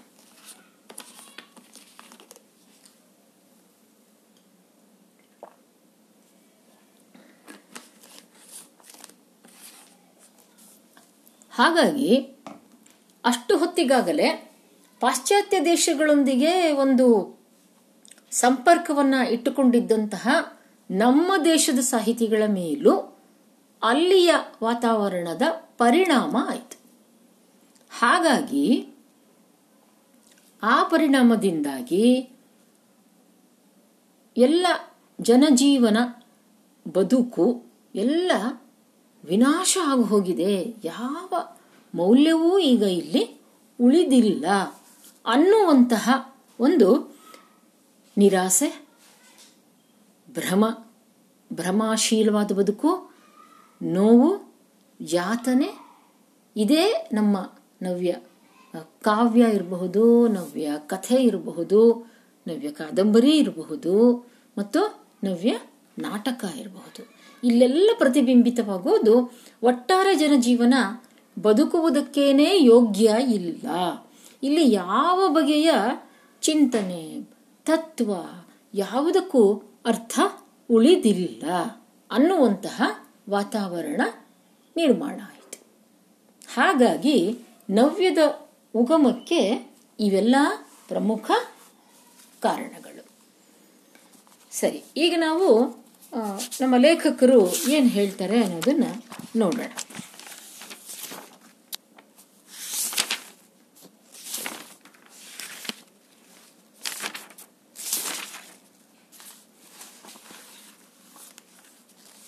ಹತ್ತೊಂಬತ್ತು ನೂರ ಐವತ್ತು ನವ್ಯ ಸಾಹಿತ್ಯದ ಆರಂಭ ಕಾಲ. ನೋಡಿ. ಹತ್ತೊಂಬತ್ತು ನೂರ ಉಗಮಕ್ಕೆ ಸಂಬಂಧಿಸಿದ ಹಾಗೆ. ಅಂದರೆ ಯಾವಾಗ ಹುಟ್ಟಿತು ಅಂತ ನಾವು ನೋಡ್ತಾ ಇದ್ದೇವೆ. ಹತ್ತೊಂಬತ್ತು ನೂರ ನಲವತ್ತೈದರಿಂದ ಮುಂದೆ ಐವತ್ತೆರಡರ ತನಕನೂ ಪ್ರಗತಿಶೀಲ ಇತ್ತು ಅಂತ ಈಗಾಗಲೇ ನೋಡಿದ್ದೀವಿ. ಪ್ರಗತಿಶೀಲ ಇನ್ನೂ ನಡೆದಿತ್ತು, ಅಂದರೆ ಹೆಚ್ಚು ಕಡಿಮೆ ಅದರ ಭರಾಟೆ ಮುಗಿಲಿಕ್ಕೆ ಬಂದಿತ್ತು. ಆಗ ನವ್ಯ ಅಷ್ಟೊತ್ತಿಗಾಗಲೇ ನವ್ಯದ ರಚನೆ ಪ್ರಾರಂಭ ಆಗಿತ್ತು. ಹತ್ತೊಂಬತ್ತು ನೂರ ಐವತ್ತು ಈ ಘಟ್ಟದ ಆರಂಭ ಕಾಲ ಅರವತ್ತನೇ ದಶಕ ಆ ಘಟ್ಟದ ಉಚ್ಛ್ರಾಯದ ಕಾಲ. ಉಚ್ಛ್ರಾಯ ಅಂದ್ರೆ ಉನ್ನತಿ, ಸಮೃದ್ಧಿ. ಆ ಒಂದು ಘಟ್ಟ, ಅರವತ್ತನೇ ದಶಕ. ಎಪ್ಪತ್ತನೇ ದಶಕ ಪಕ್ವತೆಯ ಕಾಲ. ಹೀಗೆ ಹತ್ತೊಂಬತ್ತು ನೂರ ಐವತ್ತು, ಅರವತ್ತು ಮತ್ತು ಎಪ್ಪತ್ತರವರೆಗೆ ನವ್ಯ ಸಾಹಿತ್ಯ ರಚನೆ ಆಯಿತು. ನವ್ಯ ಸಾಹಿತ್ಯ ಸ್ವಾತಂತ್ರ್ಯೋತ್ತರ ಯುಗದಲ್ಲಿ, ಸ್ವಾತಂತ್ರ್ಯ ಸಿಕ್ಕ ನಂತರದ ಯುಗದಲ್ಲಿ ಕನ್ನಡ ಸಾಹಿತ್ಯ ಕಂಡ ಮಹಾನ್ ಉತ್ಕರ್ಷ. ಅದರಲ್ಲಿ ಲೋಪದೋಷಗಳು ಏನೇ ಇರಲಿ, ಆದರೆ ಸಾಹಿತ್ಯ ರಚನೆಯ ದೃಷ್ಟಿಯಿಂದ ಅತ್ಯಂತ ಸಮೃದ್ಧವಾದ, ಶ್ರೇಷ್ಠವಾದ ಕಾಲ ಇದು. ಇಪ್ಪತ್ತು ವರ್ಷಗಳ ಕಾಲಾವಧಿ. ಇದರಲ್ಲಿ ಐವತ್ತರಿಂದ ಪ್ರಾರಂಭ ಆಯಿತು. ಅರವತ್ತರವರೆಗೆ ರಚನೆಯಾಯಿತು. ಎಪ್ಪತ್ತರ ತನಕ ಅದರಲ್ಲಿ ಒಂದು ಬಗೆಯ ಪಕ್ವತೆ ಬಂತು. ಅಂದಾಗ ಇದು ಮಧ್ಯದಲ್ಲಿನ ಇಪ್ಪತ್ತು ವರ್ಷಗಳನ್ನು ನಾವು ಪರಿಗಣಿಸ್ತೀವಿ. ಈ ಇಪ್ಪತ್ತು ವರ್ಷಗಳ ಕಾಲಗಳ ಅವಧಿಯಲ್ಲಿ ಕನ್ನಡ ಸಾಹಿತ್ಯ ಪರಂಪರೆ ಒಂದು ಮಹತ್ವದ ತಿರುವನ್ನು ಅದು ಪಡೆಯಿತು. ಈ ನವ್ಯ ಸಾಹಿತ್ಯದಲ್ಲಿ ಕೆಲವು ಪ್ರಕಾರಗಳು ಹೆಚ್ಚಾಗಿ ರಚನೆಯಾಯಿತು. ಕಾವ್ಯ, ನಾಟಕ, ಸಣ್ಣ ಕತೆ, ಕಾದಂಬರಿ ಮತ್ತು ವಿಮರ್ಶೆ. ಇವು ಈ ಪ್ರಕಾರಗಳಲ್ಲಿ ಬಹಳ ಮಹತ್ವದ ಕೃತಿಗಳು ನವ್ಯ ಸಾಹಿತ್ಯದಲ್ಲಿ ರಚನೆ ಆದವು ಮಹತ್ವದ ಲೇಖಕರು ಕೃತಿಗಳನ್ನು ರಚಿಸಿದರು. ಇವರು ಎಂಥವರು ಅಂದರೆ ಯಾರಿಗೂ ಕಡಿಮೆ ಕಡಿಮೆಯಲ್ಲ ಅಂದರೆ ಸಾಮಾನ್ಯವಾಗಿ ಈಗ ಕನ್ನಡ ಸಾಹಿತ್ಯ ಅಂದ ಕೂಡಲೇ ಬೇಂದ್ರೆ, ಕುವೆಂಪು, ಈ ಈ ಹೆಸರುಗಳು ನಮಗೆ ತಕ್ಷಣಕ್ಕೆ ನೆನಪಾಗ್ಬಿಡ್ತವೆ. ಹೌದಾ? ಅಂದರೆ ಅವರ ಸಮಾನಕ್ಕೆ ಬೇರೆ ಸಾಹಿತಿಗಳು ಇಲ್ಲವೇ? ಹಾಗಾದರೆ ಇದ್ದಾರೆ. ಅವರು ನವ್ಯ ಸಾಹಿತ್ಯವನ್ನು ರಚಿಸಿದವರು. ಅವರು ಯು ಆರ್ ಅನಂತಮೂರ್ತಿ ಇರಬಹುದು, ಗೋಪಾಲಕೃಷ್ಣ ಅಡಿಗ ಇರಬಹುದು, ಬಿ ಸಿ ರಾಮಚಂದ್ರ ಶರ್ಮಾ ಇರಬಹುದು. ಇವರೆಲ್ಲ ಅದ್ಭುತರಾದಂತಹ ಸಾಹಿತಿಗಳು ಈಗ ಈ ಉಗಮ ಆಯಿತು ಅಂತ ನಾನು ಹೇಳಿದೆ ನಿಮಗೆ ಆ ಉಗಮ ಆಗುವುದಕ್ಕೆ ಕಾರಣಗಳನ್ನು ವಿದ್ವಾಂಸರು ಹೀಗೆ ಗುರುತಿಸ್ತಾರೆ ನವೋದಯದವರೆಗೆ ಭಾರತಾಂಬೆಯ ದೇವಿ ನಮಗೆ ಇಂದು? ಬೇರೆ ದೇವರುಗಳನ್ನು ನೂಕಾಚೆ ಅಂತ ಕರೆ ಕೊಟ್ಟಂತಹ ಸಾಹಿತ್ಯ, ನವೋದಯ ಸಾಹಿತ್ಯ. ಇದ್ದಕ್ಕಿದ್ದಂತೆ ಎಲ್ಲದರಲ್ಲೂ ಅದು ನಂಬಿಕೆಯನ್ನು ಕಳ್ಕೊಂಡು, ಒಂದು ಬಗೆಯ ಅವಿಶ್ವಾಸ, ಒಂದು ಬಗೆಯ ನೋವು, ಇವುಗಳು ಯಾಕೆ ವ್ಯಕ್ತ ಆಗಲಿಕ್ಕೆ ಶುರುವಾಯಿತು? ಅನ್ನೋದನ್ನು ಪ್ರಶ್ನೆಗೆ ಕೆಲವರು ವಿಮರ್ಶಕರು ಸಾಮಾಜಿಕ ಸಂದರ್ಭದಲ್ಲಿ ಅದಕ್ಕೆ ಉತ್ತರವನ್ನು ಕಂಡುಕೊಳ್ತಾರೆ. ಇನ್ನು ಕೆಲವರು, ಆಯಾ ಲೇಖಕರ ವೈಯಕ್ತಿಕ ಅನಿಸಿಕೆ ಅದು, ವೈಯಕ್ತಿಕ ಅಭಿಲಾಷೆ ಅಂತ ಹೇಳ್ತಾರೆ. ಈಗ ನಾವು ಮೊದಲಿಗೆ ಈ ಸಾಮಾಜಿಕ ಸಂದರ್ಭ ಅನ್ನೋದು ಏನು ನೋಡೋಣ. ಈಗಾಗಲೇ ನಾನು ನಿಮ್ಗೆ ಹೇಳಿದೆ ಇಲ್ಲಿ ಅದನ್ನು ಇನ್ನಿಷ್ಟು ಸ್ಪಷ್ಟವಾಗಿ ಉದಾಹರಣೆಗಳ ಜೊತೆಗೆ ಅದನ್ನು ನಾವು ಪರಿಚಯ ಮಾಡಿಕೊಳ್ಳೋಣ. ಸಾಮಾಜಿಕ ಸಂದರ್ಭ ಅಂದರೆ ಯಾವುದು? ಅಂದರೆ ಮೊಟ್ಟ ಮೊದಲನೇದಾಗಿ ಹತ್ತೊಂಬತ್ತು ನೂರ ನಲವತ್ತೇಳರಲ್ಲಿ ಸ್ವಾತಂತ್ರ್ಯ ಬಂತು. ಅದೇ ಮುಖ್ಯ ಕಾರಣ. ಅಂದರೆ ಸ್ವಾತಂತ್ರ್ಯ ಬಂದದ್ರಿಂದ ಹೀಗಾಯಿತು ಅಂತನಾ? ಆದರೆ ಸ್ವಾತಂತ್ರ್ಯ ಬಂದದ್ರಿಂದ ಹೀಗಾಯಿತು ಅನ್ನೋದಕ್ಕಿಂತ ಸ್ವಾತಂತ್ರ್ಯ ಬಂದದ್ರಿಂದ ಏನೇನಾಯಿತು? ಸ್ವಾತಂತ್ರ್ಯ ಸಿಗೋವರೆಗೆ ಇಡೀ ದೇಶ ಒಂದೇ ಮನಸ್ಸಿನಿಂದ ಹೋರಾಟ ಮಾಡಿತು. ಏನಿತ್ತು ಮನಸ್ಸಿನಲ್ಲಿ ಭಾವನೆ? ಸ್ವಾತಂತ್ರ್ಯ ಒಂದು ದೊರೆತು ಬಿಟ್ರೆ ದೇಶದ ಎಲ್ಲ ಸಮಸ್ಯೆಗಳು ಬಗೆಹರಿದು ಬಿಡ್ತವೆ ಅಂತ ನಂಬಿಕೊಂಡಿದ್ದೆವು ದಾರಿದ್ರ್ಯ, ಅಜ್ಞಾನ, ಕಷ್ಟ ಎಲ್ಲ ಪರಿಹಾರ ಆಗಿ ಬಿಡತ್ತೆ ಆದರೆ ಆದದ್ದೇ ಬೇರೆ. ನಮ್ಮ ಅಡಿಗರೇ ಹೇಳಿದ ಕವನ ಇನ್ನೊಮ್ಮೆ ನೆನಪು ಮಾಡ್ಕೊಳ್ಳೋಣ. ನಾವೆಲ್ಲರೂ ಒಂದೇ ಜಾತಿ, ಒಂದೇ ಮತ, ನಾವು ಮನುಜರು ಅಂತ ಉತ್ಸಾಹದಲ್ಲಿ ನಾವು ಘೋಷಣೆ ಮಾಡಿದೆವು. ಆದರೆ ಆದದ್ದೇನು? ಅದೆಲ್ಲ ಚೂರು ಚೂರಾಗಿ ಒಡೆದು ಹೋಯಿತು. ಸ್ವಾತಂತ್ರ್ಯವನ್ನು ನಾವು ಪಡೆಯುವ ಸಮಯದಲ್ಲೇ ದೇಶ ಇಬ್ಬಾಗ ಆಯಿತು. ಹಿಂದೂಸ್ತಾನ, ಪಾಕಿಸ್ತಾನ ಅಂತ ಆಗಿ ಹೋಯಿತು. ಆಗ ನಾವೆಲ್ಲರೂ ಒಂದೇ ಕುಲ ಅನ್ನೋದು ಸುಳ್ಳು ಅಂತ ಅನ್ನಿಸ್ಬಿಡ್ತು. ದೇಶ ವಿಭಜನೆಯ ಸಂದರ್ಭದಲ್ಲಿ ರಕ್ತ ಕೋಡಿ ಇಟ್ಟು ಹರಿತು ನಾವು ಮನುಜರೇ ಅಂತ ಪ್ರಶ್ನೆ ಕೇಳಿಕೊಳ್ಳುವಂತಹ ಸಂದರ್ಭ ಬಂತು. ಇನ್ನು ಹತ್ತೊಂಬತ್ತು ನೂರ ನಲವತ್ತೈದರಲ್ಲಿ ಜಗತ್ತಿನ ಎರಡನೇ ಮಹಾಯುದ್ಧ ಆಯಿತು. ಅಲ್ಲಿಯೂ ಕೂಡ ಪಾಶ್ಚಾತ್ಯ ಜಗತ್ತಿನಲ್ಲೂ ಮನುಷ್ಯತ್ವ ಅನ್ನೋದು ಬಹಳ ಛಿದ್ರ ವಿಚ್ಛಿದ್ರ ಆಗಿ ಹೋಯಿತು. ಅದರ ಪರಿಣಾಮ ನಮ್ಮ ಮೇಲಾಯಿತು. ಮನುಷ್ಯನಲ್ಲಿ ಈ ಬಗೆಯ ರಾಕ್ಷಸಿ ಪ್ರವೃತ್ತಿ ಅಡಗಿಕೊಂಡಿದೆಯಾ ಅಂತ ಗಾಬರಿಯಾಗುವಷ್ಟರ ಮಟ್ಟಿಗೆ ಮನುಷ್ಯ ತೀರಾ ಕೆಟ್ಟದಾಗಿ ಅವನು ವರ್ತಿಸಿದ. ಭಾರತೀಯತೆ ಅಂತ ಒಂದು ಕಟ್ಟಿನಲ್ಲಿ ನಾವು ಒಂದು ಹಿಡಿಯಲ್ಲಿ ಇದ್ದಂಥವರು ಒಡೆದು ಒಡೆದು ಹಿಂದೂಗಳಾದೆವು, ಕ್ರೈಸ್ತರು ಅಂತಾದೆವು, ಮುಸ್ಲಿಮರು ಅಂತಾದೆವು, ಮತ್ತೊಂದು ಧರ್ಮದವರು ಅಂತಾಗಿ ಬೇರೆ ಬೇರೆಯಾಗಿ ನಾವು ಚಲ್ಲಾಪಿಲ್ಲಿಯಾಗಿ ಬಿದ್ದು ಬಿಟ್ಟೆವು. ನಾವು ಎಲ್ಲ ಒಂದಾಗಿ ಇರಬೇಕು ಅನ್ನೋದು ಆದರ್ಶದ ಕನಸಾಯಿತು. ಆದರೆ ವ್ಯಾವಹಾರಿಕತೆಯ ವಾಸ್ತವ ದೃಷ್ಟಿಯಿಂದ ನೋಡಿದಾಗ ಅಲ್ಲಿ ಎಲ್ಲವೂ ಬೇರೆ ಬೇರೆಯಾಯಿತು. ಪರಸ್ಪರರ ಆ ಕೋಮು ಗಲಭೆ ದಿನನಿತ್ಯದ ಕಥೆಯಾಯಿತು. ಆದರ್ಶದ ಕನಸೇ ಬೇರೆ, ವ್ಯವಹಾರಿಕತೆಯ ವಾಸ್ತವವೇ ಬೇರೆ ಅಂತಾಯಿತು. ವೈಯಕ್ತಿಕ ಲಾಭಕ್ಕಾಗಿ ಹತ್ತು ಹಲವು ಗುಂಪುಗಳಾದವು ಮನುಷ್ಯರಲ್ಲಿ. ಈ ಗುಂಪುಗಳು ಸ್ವಾರ್ಥವನ್ನು ಪ್ರಕಟಿಸಲಿಕ್ಕೆ ಶುರು ಮಾಡಿದವು.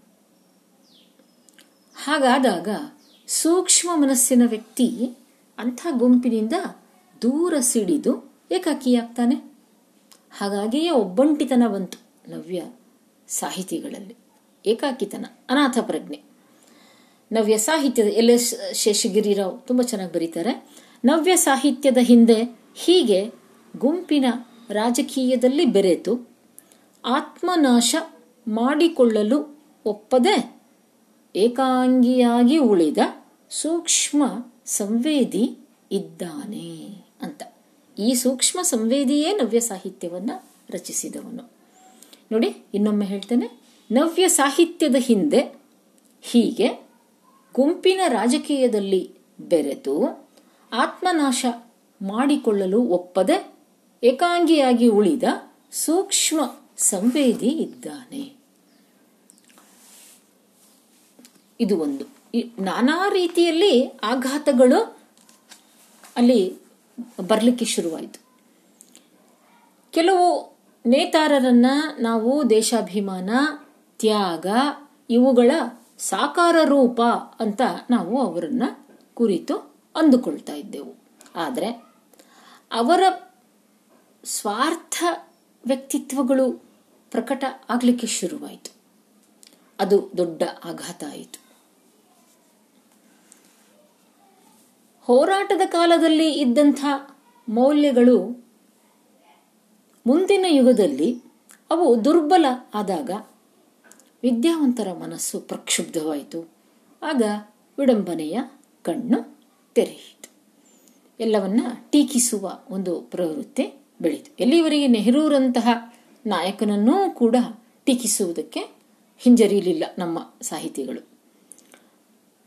ಹೀಗಾಗಿ ಹಳೆಯ ಮೌಲ್ಯಗಳೆಲ್ಲ ಹಾಳಾಗಿ ಹೋಗ್ತಾ ಇವೆ. ಹೊಸ ಮೌಲ್ಯಗಳು ಇಲ್ಲ. ಜನರ ಬದುಕಿನ ಎದುರಿಗೆ ಒಂದು ಆದರ್ಶ ಇಲ್ಲ, ಒಂದು ಗುರಿ ಇಲ್ಲ. ಹಾಗಾಯ್ತು.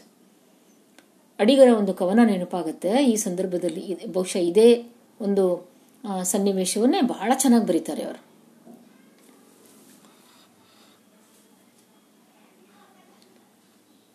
ಕುರುಡನ ಹೆಗಲ ಮೇಲೆ, ಕುರುಡನ ಹೆಗಲ ಮೇಲೆ ಕುಂಟ ಕುಳಿತಿದ್ದಾನೆ. ನೋಡಿ, ಕುರುಡನ ಹೆಗಲ ಮೇಲೆ ಕುಂಟ ಕುಳಿತಿದ್ದಾನೆ. ದಾರಿ ಸಾಗುವುದು ಹೇಗೋ ನೋಡಬೇಕು ಅಂತ. ಯಾರಿಗೆ ಚಲಿಸುವ ಸಾಮರ್ಥ್ಯ ಇದೆಯೋ ಕಾಲುಗಳಿವೆ. ಆದರೆ ಅವನಿಗೆ ಕಣ್ಣುಗಳಿಲ್ಲ. ಯಾರಿಗೆ ನೋಡುವ ಸಾಮರ್ಥ್ಯ ಇದೆಯೋ ಅವನಿಗೆ ಚಲಿಸುವ ಸಾಮರ್ಥ್ಯ ಇಲ್ಲ. ಹಿಂಗಾಗಿದೆ ಅಂತ ರಾಷ್ಟ್ರದ ಬದುಕು. ಅದನ್ನ ಅಲ್ಲಿ ಅಡಿಗರು ತುಂಬಾ ಚೆನ್ನಾಗಿ ಬರೀತಾರೆ. ಸತ್ಯ, ಅಹಿಂಸೆ, ತ್ಯಾಗ, ಬಲಿದಾನ ಮೊದಲಾದ ಶಬ್ದಗಳು ಬದುಕಿಗೆ ಒಂದು ಅರ್ಥವನ್ನು ತಂದುಕೊಡುವಂತಹ ಶಬ್ದಗಳಾಗಿದ್ದು, ಆದರೆ ಸ್ವಾತಂತ್ರ್ಯ ಬಂದ ನಂತರ ಏನು ಬದುಕು ಬದಲಾವಣೆಯನ್ನು ಪಡೀತು, ಅಲ್ಲಿ ಈ ಮಾತುಗಳೆಲ್ಲ ಅರ್ಥವನ್ನು ಕಳೆದುಕೊಂಡು ಬಿಟ್ಟು ಹೀಗೆ ಹೇಗೆ ನಾವು ಬ್ಯಾಂಕಿನಲ್ಲಿ ಇಟ್ಟ ಠೇವಣಿಗೆ ಬಡ್ಡಿಯನ್ನು ಪಡೆದುಕೊಳ್ಳೋದಕ್ಕೆ ಎಷ್ಟು ಆಸಕ್ತರಾಗಿರ್ತೀವೋ, ಹಾಗೆ ಸ್ವಾತಂತ್ರ್ಯ ಹೋರಾಟಕ್ಕಾಗಿ ದುಡಿದವರೆಲ್ಲ, ಅದರ ಪ್ರತಿಫಲವನ್ನು ಈಗ ಸ್ವಾತಂತ್ರ್ಯ ಬಂದ ಮೇಲೆ ಪಡ್ಕೊಳ್ಬೇಕು ಅಂತ ಮೈ ಮರೆತು ಮುಂದಿದ್ದವರನ್ನ ಹಿಂದಕ್ಕೆಳೆದು ನುಗ್ಗುತ್ತಾ ಇದ್ದಂತಹ ದೃಶ್ಯ ಮಾಮೂಲಾಗಿ ಹೋಯಿತು. ಹಾಗಾಗಿ ಭಾಷೆಯನ್ನು ಬಳಸುವಾಗ ಕೂಡ, ಏನು, ಏನಂತ ಬಳಸಬೇಕು? ರಾಷ್ಟ್ರ ಸೇವಾ ಧುರಂಧರ ಅಂತ ಯಾರನ್ನಾದರೂ ಕುರಿತು ನಾವು ಹೇಳಿದ್ರೆ, ಅದು ಸತ್ಯ ಹೌದೋ ಅಲ್ವೋ ಅಂತ ಚಿಂತೆ ಮಾಡುವಂಥ ಪರಿಸ್ಥಿತಿ ಬಂತು. ನಿಮಗೆ ಇಲ್ಲಿ ಒಂದು ಮಾತು ಹೇಳ್ತೀನಿ ನಾನು. ನಮ್ಮ ಲಂಕೇಶ್ ಇದ್ರಲ್ಲ? ಗೊತ್ತಿದೆಯಲ್ಲ ಲಂಕೇಶ್? ಪಿ ಪಿ ವಿ ಆ ಗೌರಿ ಲಂಕೇಶರ ತಂದೆ. ಗೌರಿ ಲಂಕೇಶ್ ಅವರ ತಂದೆ ಲಂಕೇಶ್. ನವ್ಯ ಸಾಹಿತಿಗಳಲ್ಲಿ ಅವರೊಬ್ರು. ನವ್ಯ ಒಳ್ಳೆ ನಾಟಕಗಳನ್ನು ಬರೆದಿದ್ದಾರೆ. ನೋಡೋಣ ನಾಟಕಗಳು ಅಂತ ಬಂದಾಗ ಅವ್ರು ಏನೇನು ಬರೆದ್ರು ಅನ್ನೋದನ್ನ ಪರಿಚಯ ಮಾಡ್ಕೊಳ್ಳೋಣ.